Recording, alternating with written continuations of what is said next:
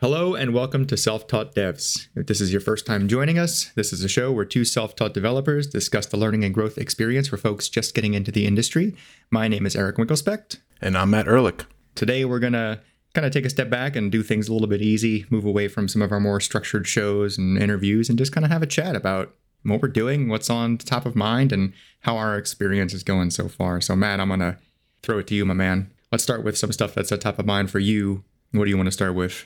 Yeah, I really like this idea because um, I feel like we we usually have this way of just asking questions and sort of interview style. Mm-hmm. So we sort of like open up what we've been going through recently and talking about it. And um, one thing that I've been focusing on lately is just taking all of the pressure off of myself. When I started learning, and um, especially after I quit my job, I was like, okay, it's game time now.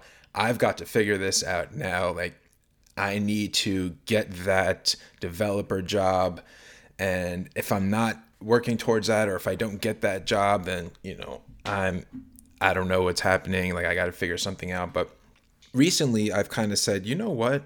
Take some pressure off yourself. You know, give yourself some time to learn and, and grow and really get that first role. And if that means getting something on the side to supplement the income, then that's fine too, right? I, I don't have to dedicate, you know, 10 hours a day every day to this. I can also take some time to just work a part-time job or even a full-time job and, you know, focus on code after work or on the weekends or something like mm-hmm. that. And I think that's really important for us career transitioners because it, it does feel like there's a ton of pressure and I think sometimes yeah that could be well deserved but also sometimes we really just put it on ourselves mm-hmm. and that could really take a toll after a while. Yeah. I mean you and i did this the same kind of way right? Where we were like we're just going to quit the job we currently have because whatever our reasons were and you know we were uh, we kind of set ourselves up to be in a position where we could take that time and fully invest in the learning but it is an added stressor right? Like all right, well, if I don't make this work, what happens? Is this wasted time? Did I make the right decision? Did I just kind of, you know, screw myself over and, and leave a career that I should have just toughed it out in? There's a lot that kind of goes through your mind, and it does add a lot of pressure and makes things feel a lot worse than they really are in reality. It's definitely good to change that course, right? I've been kind of thinking the same thing where it's like, all right, I've been at it for, you know, learning for a year and I know I can make this thing work. I know I've got the skills now, and I've you know I look back from where I started, and I, it's obvious to me like how much better I am now and what I know and what I can do. But there's a lot of external factors here, right? It's not just me. It's not just you. It is the state of the economy. It is layoffs. It is what's out there, who you know, your network. I think everybody has the same kind of advice for getting a job, and it's all sound advice and it all makes sense. But like I don't know. Especially you and I know in networking, like you're not just walking up to people and be like, hey, give me a job. Like those things are really long term relationships. And this is a long term process, especially when you're talking about, like you said, career changing. You know, we're not coming at this with a degree. So it's harder for folks to make that jump.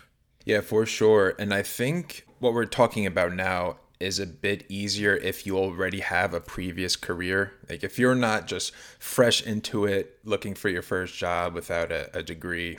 Mm-hmm. Um, you know, if you're doing that, that might be a little bit more difficult. But we, both you and I, already have something to fall back on where we could say, okay, you know what, I'm still going to pursue software development and, and engineering, but maybe take a step back and fall back on my previous skills and figure it out from there. I think that's really important and something maybe to assess every few months mm-hmm. because you don't want to be burnt out the entire time and be constantly stressed and worried about the bills and paychecks and, and the future that i think that might make somebody quit yeah and um, it could be difficult to deal with whereas if you take this as something you're doing with your free time and you have all that other stuff taken care of it might be a little bit better and, and easier on your journey. Mm-hmm. Yeah, man. Like looking at this as a uh, as a stressor is learning software engineering and trying to make that journey stressful. Of course it is.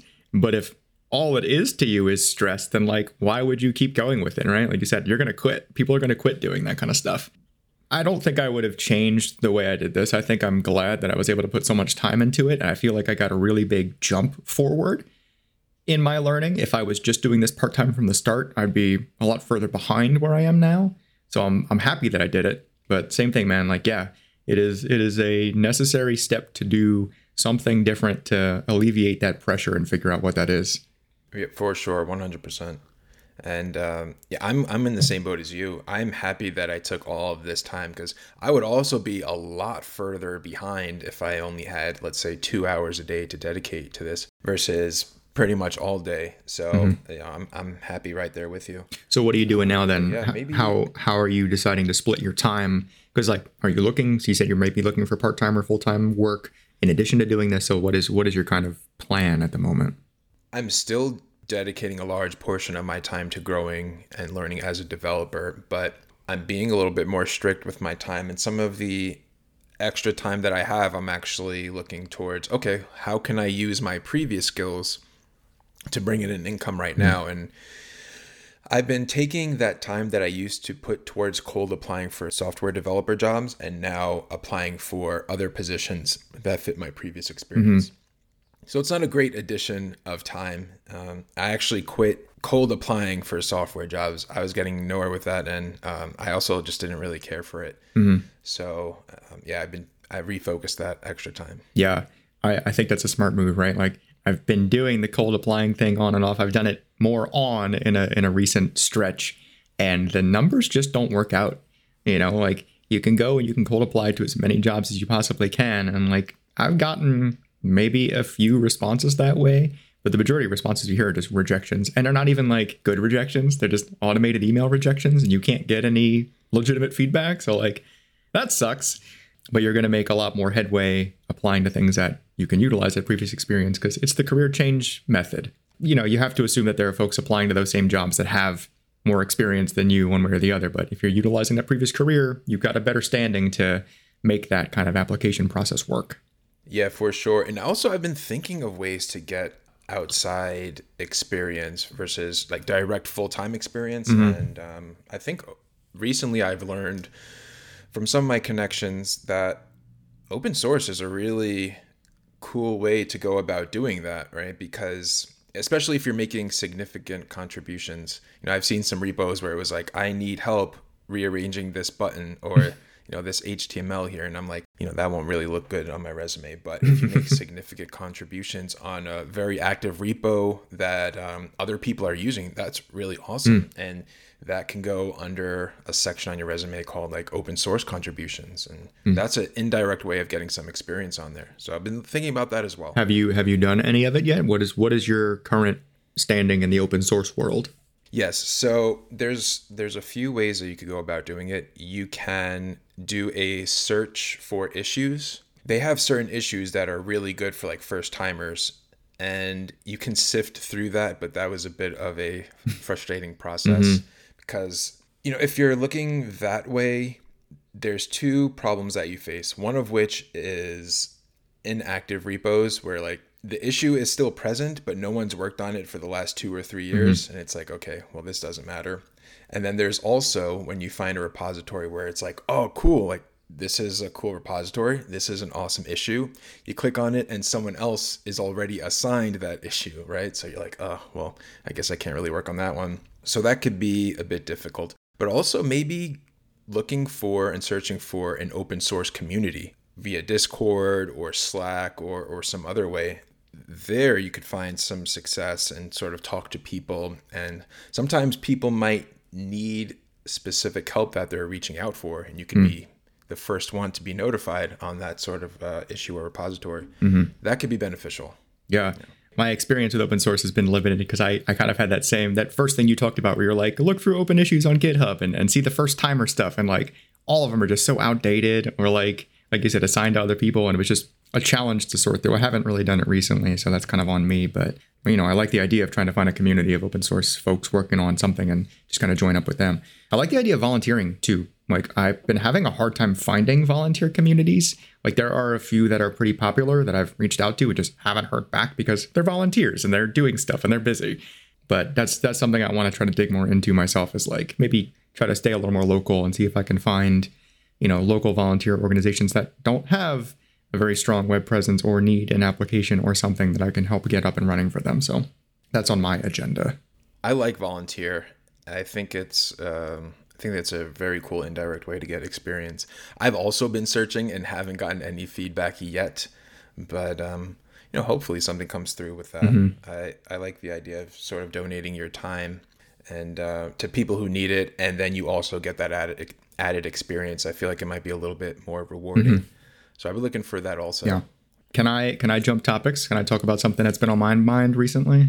For sure. I have been researching prompt engineering. Do you know what prompt engineering is? I have no idea. Okay. Prompt engineering, basically with working with AI, right? So have you used ChatGPT at all for the stuff you've been doing, Matt? Yes, I have. So what do you, what are your thoughts on it? I think it's really great. So I use it for a few things. One, if I'm looking through like a, a code base that's new to me and mm-hmm. I want to figure out what's going on, I could take a snippet of code and put it in Chat, Chat GPT and say, hey, explain to me what's going on here. Mm-hmm. And then it'll explain, explain it piece by piece. And I'm like, oh, okay, now I understand. And, and I could read this a little bit better. Yeah. And I learned from it that way. What I first started with was sort of translating code from JavaScript to TypeScript. Mm. That also helped me a little bit understand um, TypeScript a bit better. So yeah, it helps with my learning a lot. Yeah. I haven't really used ChatGPT too much until just recently starting into it and learning about prompt engineering. So, prompt engineering is just like there are specific ways you can go about interfacing with AI like ChatGPT that'll help make its responses a lot better than what you might otherwise get if you just put in a question. And part of that process is like you start off by assigning it a role, and you're like, all right, you are AI, you are a JavaScript and TypeScript developer and you have 10 years of experience and you specialize in React. And then you can go into like your questions and you're like, I have this specific scenario and I'm trying to do this specific thing. And you say things like, please ask any qualifying questions you might have before providing your answer and explain everything step by step. And then depending on what you're giving in, sometimes it's going to be like, okay, cool, I need to know these things from you. And it'll list out some like criteria. You answer those questions and you have a better I mean, it's not really a conversation, right? But you have a better conversation with this AI and you get a lot more out of it than you otherwise might have just by saying, like, hey, how do I do this thing in React? And it's a super interesting concept.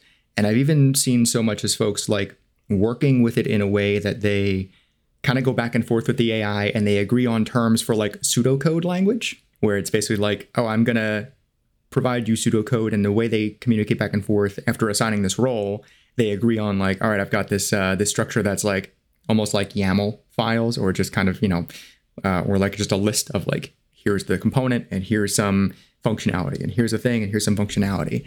ChatGPT can write code for you, but you get much more consistency in the code you get back that you otherwise might not have gotten before. So, from what I understand in my limited research, prompt engineering is kind of a big deal, especially for folks like you and I who are trying to get our start in the industry. Like, by no means do I think that ChatGPT is going to replace a developer job.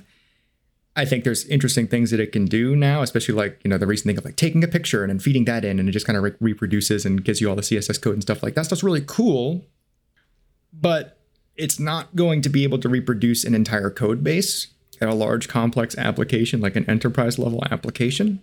Understanding how to use code and how to read code and how to ask the right questions. Those things are still super important when it comes to interfacing with an AI. And that gives me a little bit of confidence of like, okay, I'm not getting into this at a bad time. I'm not going to be replaced with the skills I just learned over the past year by an AI, but I do need to be aware of what AI brings to the table. And I need to be able to understand how to utilize it effectively and just make sure that I am relevant in the industry that is evolving around me rather than just kind of staying blind to it and not using it at all.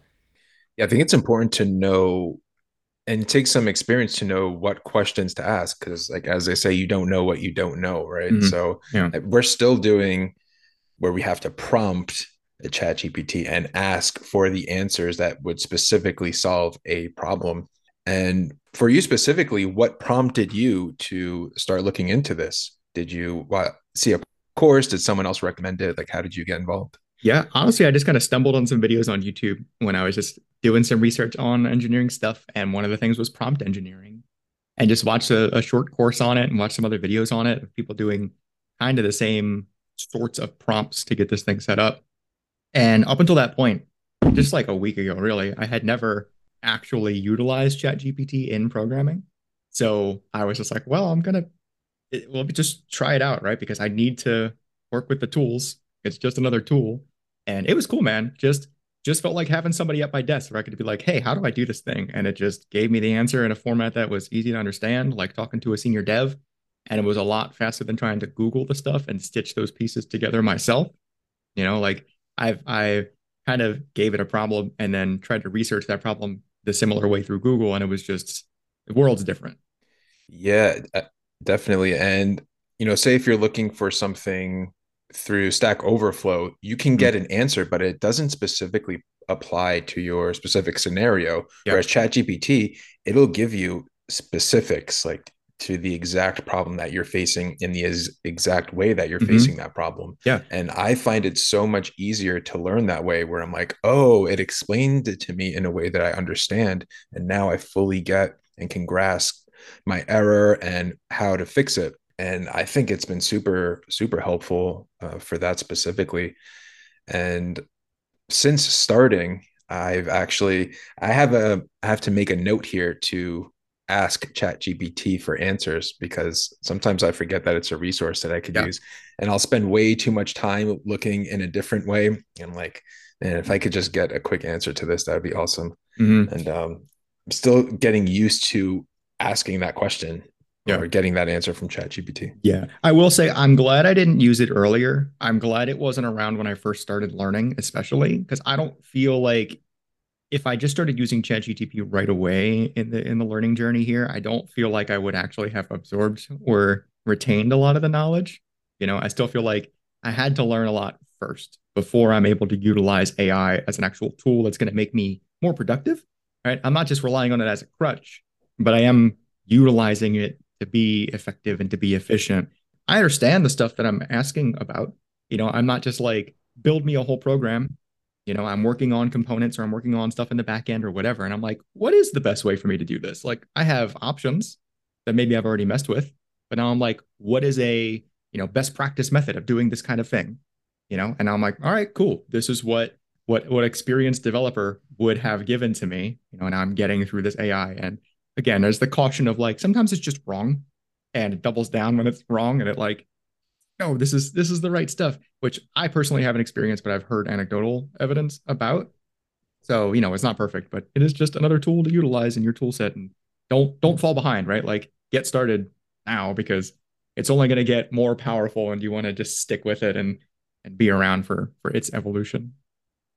And also I think it's important to stay disciplined when you're using AI, or mm-hmm. else you could really you could literally just copy and paste everything and then figure it out from there. Whereas if you're if you're staying disciplined and only asking for it to explain it to you in a way that you would understand, then it's I don't think it's much different than say taking like a Udemy course and having an mm-hmm. instructor explain it to you. Yeah. So yeah, yeah. I, I could definitely see that. And you have to like hold yourself back a little bit and not just copy and paste the things that's yeah. there, or else you won't be learning and growing and you won't be really challenging yourself to get through those problems. Mm-hmm. My goal is to utilize it more like a pair, a pair programming partner more than anything else. You know, act like I have a senior dev sitting here with me at my desk and ask questions when I need to, but do everything else on my own, figure out solutions on my own, and only turn to it when you know I absolutely need to try to look something up or or figure something out more. It's fun, man. I recommend giving it a shot and incorporating it into your uh, your regular workflow. Yeah, for sure. Um, I want to segue a little bit yeah. to different roles in tech. Yeah. So I went to a conference yesterday called DevOps Days here in North Carolina, and it was a really awesome experience. First of all, I know absolutely nothing about DevOps, and I was talking to a bunch of people there, and they might as well have been talking French because I didn't understand anything they were saying. But to see some of the tech sales folks and you know some people in other roles kind of talking about like their passion and how they passionately talk about things and utilize tech and there are different roles in tech i was like wow yeah these are skills that i have already and i could use in tech and just opening your mind up to different roles in tech that you could uh, possibly have mm. to sort of segue indirectly into a developer role i think that's interesting too um, and something another thing that i've been considering recently And also, when you go to things like conferences or meetups, I think it has that added benefit of just going up to people and talking. You know, mm-hmm. I was an introvert for most of my life and I still am. In fact, I was that person in a group of people who would be looking at their phone, like pretending to do something so I could avoid the awkwardness. Mm. And going to tech conferences and speaking with other tech folks has really opened me up to just being like, hey, nice to meet you. And just starting a conversation and learning from them. I think that's really important as well. And uh, mm. another thing that I've been working on recently. Let's dive into. I want to hear more about your experience in the tech conference and the roles you were hearing about, and then we'll talk more about kind of just developing that skill set of being a, a conversationalist. So, what other entryways have you been learning about, Matt? Because I've personally seen a lot about like QA developers, you know, just kind of writing tests and making sure you've got the quality assurance there as an option. Only one thing I'm really aware of, but what else have you been hearing? Yeah, so um, QA, there was also DevOps, which I'm personally not very interested in, but mm-hmm. it was cool to see passionate people talking about it in a way that was like really exciting. I think that was certainly beneficial. And also, there were um, like tech sales folks who had a little like a display and they were just discussing a technology and you could really tell the difference where some people were using like really really technical jargon DevOps jargon, which I was like, I have no idea what you're talking about. And it went right over my head. And yeah. some people took that explanation and really dumbed it down for a non DevOps person. And I was like, wow, this is a complex topic, but you made it sound like super simple. And I get it right away. And I was like, you know, that's pretty interesting. Like, is this a possible career choice for me?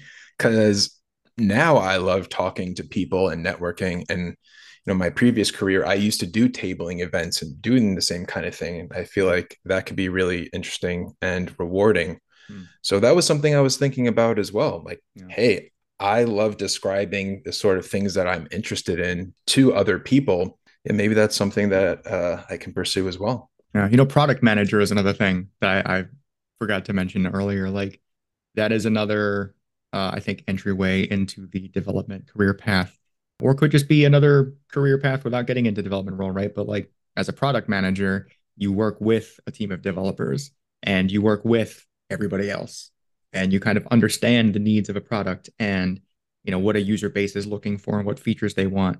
And you take that and you translate it and communicate with your development team so we can turn that into code. Or you take their challenges and go back and talk to other stakeholders so you can translate technical things into non-technical terms like you were kind of just saying. Definitely a thing that i started looking into recently and probably should look into a little bit more because that was kind of what i did in my last job towards a good chunk of it like two years of it was just literally working between both sides of the house and building new tools in our system so like we kind of mentioned up top the journey to make this transition and how it's not necessarily going to be a linear path and that's okay and this is going to take a long time, and we might need to figure out some new methods of getting there that maybe you don't hear about too often online. And folks that are, you know, maybe just talking about the different ways of applying, maybe there's another method here, and we should be talking about how do we kind of zigzag our way through various roles to get us closer to what we want and eventually land that developer role that we actually want to do. How was your experience then just getting up and, and talking to people there? Like you said, you know, you've kind of been the introvert and it's been hard for you to do. You've been networking so much over the past year how are those skills carrying over? It's a little bit different, right? But you've been doing video calls and phone calls with people. So talk to me about that. Yeah. So I, now that I have a larger presence online, I think um, the assumption is that like I'm always comfortable with doing this sort of thing. And it's quite the opposite. I'm never really comfortable uh, networking and talking to people, but it made me understand that, okay, who am I talking to? I'm talking to a person that's it basically just another person they have uh, things that they enjoy they have they have problems they have things that they like to talk about just like me. So like what's the big you know stressor here? What's the big deal right? Mm-hmm. so the more i sort of realized that it made it so much easier to talk to these people. And it makes it so much easier if you're in a space where you know that person is interested in the same thing that you're interested in right? If you're going to a tech conference what are the people they're interested in? Tech. And if you have some knowledge or background in that, then you could have certain prompts or, or conversations uh, with the people in your space, and it makes it a lot easier. One thing that I would do is at these tech conferences, there are sponsors. And they set up tables and they give away like you know free stuff if you talk to them. And sometimes what what a lot of people do is they'll come up to the table, they'll they'll take the free thing and walk away. But if you do that, you you miss out on the opportunity to just talk to these people. So what I was doing was going up to them and you know they were giving me their little pitch or their spiel on their product. And I was just like what do you like about working here? Like what do you like what do you enjoy about the company? What sort of things do you like to do? You know what are your interests? And you could see like the conversation shift and they their demeanor is a lot different. And now they're just another person that I'm talking to. And mm-hmm. I find it super easy to make meaningful connections in that way where you're not focused on the product or the end result and you just want to have a simple conversation with another human being. Yeah. It's weird being in that environment. Like I haven't had the opportunity to go to a tech conference just based around like the developer roles or things like that recently, but I definitely went to a lot of conferences when I worked at my previous company and had those same experiences where people are like, you know, the vendors are there, the manufacturers are there, and they're at their table and they're giving away their little freebies or whatever. And you go up and they go right into their sales pitch, and you're just like, hey, whoa, slow down. like, you know, when I was at these events, like I'm there with outside sales folks who are, you know, going to customers and selling these particular products. So they need to hear these sales pitches, right? My role, I wasn't doing that. So when I go and hear these sales pitches, I'm like, hey, that's cool. It's great to be informed about your product, but also like it's not super relevant to me. So like you're saying, like start a different conversation and see where that leads. Cause yeah, they're just people, right? They're just people trying to figure it out. We're all just people trying to figure it out not to get too philosophical here, but uh, it's a it's a much cooler way to you know you create the conversation you want to have, you know, and I think you've said a lot about networking before, where you're like, don't just go out and look for an opportunity to get something from this person. Look for an opportunity to make a connection with this person and see how you can provide value. I think it's cool that you were just like, let's have a different thing and let's take a break from you being on so much about your sales thing and let's talk about this instead. Tell me who you are. It's nice.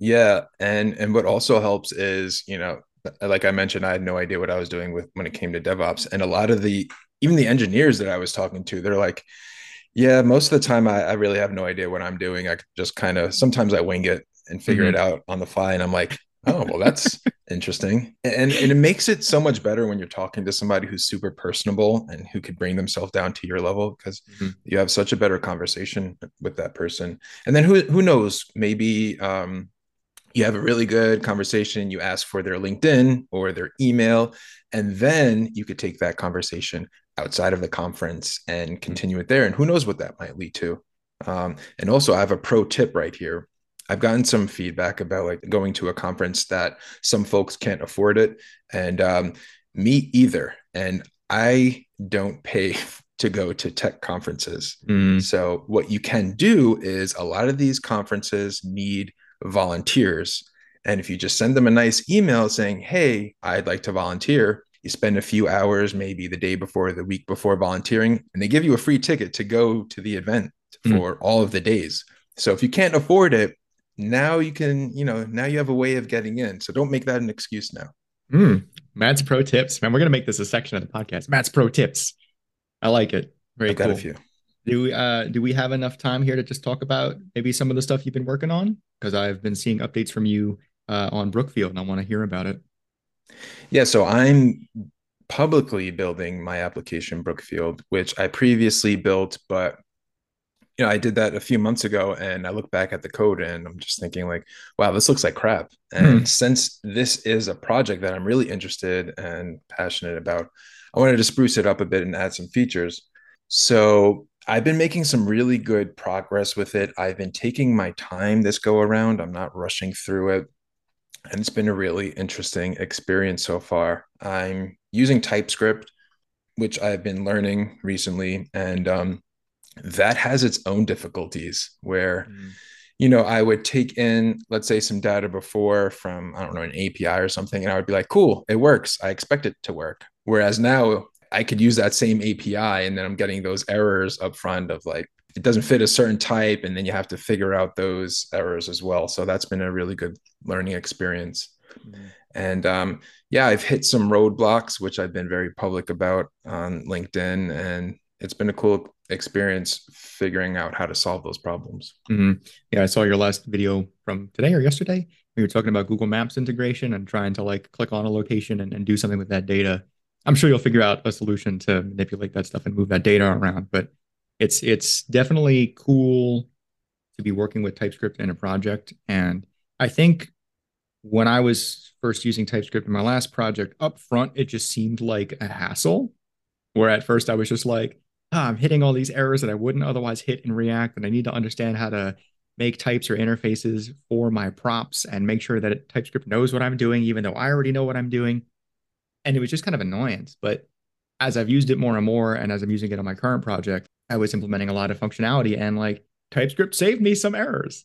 I typed things incorrectly or didn't realize that I was receiving a number instead of a string. And like TypeScript let me know. And that was super cool. So like you're gonna hit those things and you're gonna be like, oh yeah, this is this is the point of this thing, and it's definitely worth using. Yeah, for sure. I still think it's a hassle, but I I accept it as a necessary hassle, and mm. I'm understanding as I'm building a, a larger project with TypeScript why that hassle is important and why I should make note of it. Sometimes it's still a pain in the butt to deal with, but mm. I, am learning, and it's been pretty interesting. And for this one, it's my first project that I've actually used alongside with ChatGPT. So mm-hmm. that's been a lot better. Where before I would maybe reach out to someone or I would spend way too much time trying to figure out and getting stressed out about a certain problem. ChatGPT helps me figure out why I'm having that problem in like 10, 15 minutes and then I'm able to solve it on my own. So that mm-hmm. that feels a lot better too. That's something that I'm learning to to utilize for this project. Yeah. And it sounds like you have a lot of functionality planned for this thing. Do you have any kind of timelines for yourself? Or are you just like, whatever I'm doing, I'm doing, and I'm just going to keep rolling forward and keep putting videos out? Yeah, I wanted to give myself a hard stop at a month just because I wanted to take time and really process everything. Whereas before my projects, I kind of just like rushed through them. Mm. Um, so I'm taking more time and they're coming out way better now that I'm going slower and actually thinking things through. I don't want to spend, you know, forever on this project and have it trailing on forever because I want it on my portfolio. But uh, mm-hmm. uh, yeah, I think a month is, is, plenty time. Think that's solid. Are you working on it daily, or are you just you have certain days you're you're actually going through and doing stuff? I'm trying to work on it daily, but um, I'm also doing other things like DSA or trying to contribute to open source or find, you know, volunteer opportunities to go along with it. So I'm sharing that time with project building with those other responsibilities too. Cool, man. I dig it. I have uh, been working on the We Should Watch project. I just put up a video today on kind of my latest updates, which I did all of yesterday. Made most most of that stuff in that video. Because I haven't really worked on it too much recently, especially because like I was on vacation for a little bit, and then you know kind of just went into job search mode and also trying to redo my schedule and stuff like that when I got back. So getting back into that project has been fun. And I just kind of dove in and I was like, let me do a bunch of this functionality, do the authentication uh, with uh, Next-Auth, which is because I'm using Next.js for this project. And they're updating, or they already have updated Next-Auth. So it's not just Next specific because it was previously. Um, so you can use it in other ways and other frameworks and stuff. But man, authentication with Next-Auth is like, it feels like cheating. It's so simple and easy to get it set up. And because I had done I tried to use Passport.js in a project a long time ago, and I hated every second of it because the documentation, not good. Videos on it, not good. And like I just had such a hard time. I wasn't using ChatGPT to help figure it out, but I just had such a hard time trying to get it set up. When doing Next-Auth, it was just like you add a file, you put your wrapper, you, you know, do one or two other things, and you're done. It was just like game changer. Wow, that's awesome. I was um, thinking about using Firebase for my project, but it sounds like yeah Next-Auth is really simple mm-hmm. and it, it, can be frustrating going through documentation sometimes i complain about documentation it's because i've looked at really really great documentation before so i'm like hey uh, this pro- uh, project over here um, has really great documentation so what's your excuse right mm-hmm. and mm-hmm. sometimes yeah trying to read through those things and figure figure it out on your own can be difficult so i'm happy that you found a really simple uh, solution yeah. for authentication. Yeah, and it was it was super nice to get set up. And now I've been doing you know just the other CRUD functionality stuff of like how do we make these components interact correctly with the backend and make the updates I want to make and you know assign the groups that I'm making for this this project and add media and all that stuff. And now it's just kind of flowing where I'm just you know I got past the initial problem with The only problem I had with setting up authentication actually wasn't anything to do with NextAuth or authentication itself. So when you use NextAuth, you know, it does like the, the OAuth stuff, right? So um, you can just have like the Google button sign in or GitHub or whatever. Let's say sign in with an account. And there are some steps to link the account. Like you go into like your Google Cloud platform and, you know, set up the API and link and make an OAuth screen. Like those things aren't too terribly complicated. There's good videos out there to follow. But then NextAuth also allows you to do an email address sign up. So you can type in an email, click a button, and then you can have an email go out to that person that says like click this button to sign in. So you don't have to make a password. Super cool. But in order to do that email out, you need something to allow you to email.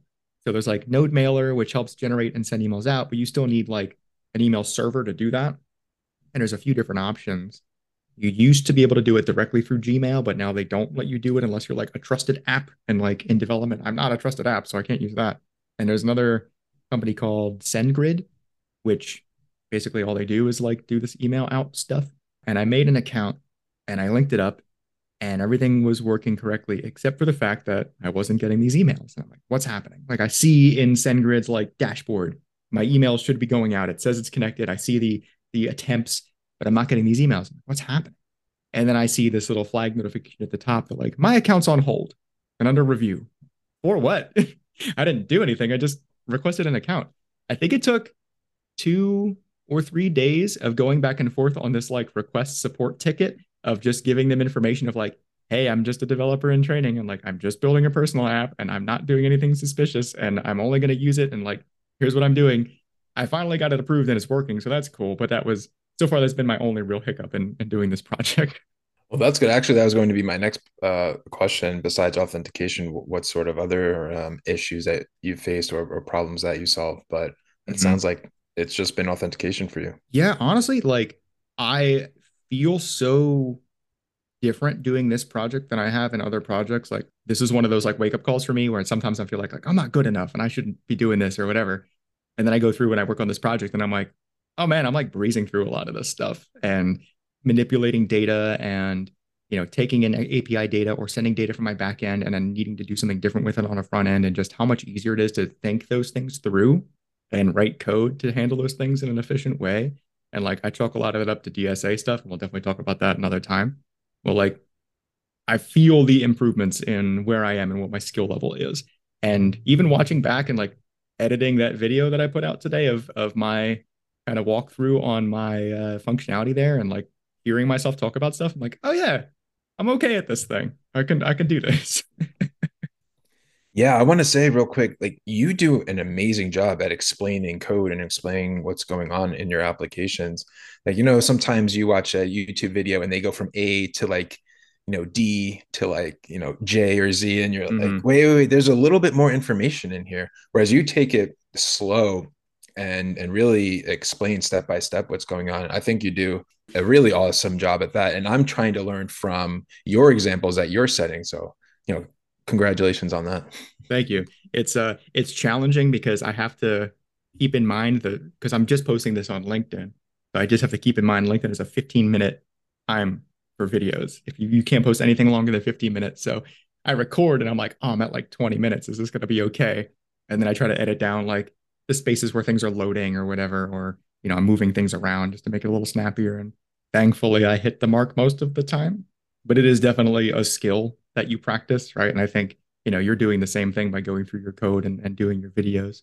I wonder sometimes if my videos are a little bit too long in general, right? Kind of because I end up being at that 15 minute mark. But I want to do what you're saying. Like I want to do those like go through this code and kind of explain what's happening and why it's happening and you know walk through those lines a little bit more in depth and really show what's happening versus just like click on my screen and show that things are working you know i want to i want to show off that code you know i want it to be as public as it can be and i want to allow people the opportunity to look at the code i'm writing and give me feedback if they want to give me feedback building in public is all about showing your progress right so it's just another way for me to show that progress absolutely and if you made a course i'd definitely watch it. I'm just saying, just, put, just, putting that out there. You know, one of those things I keep thinking about.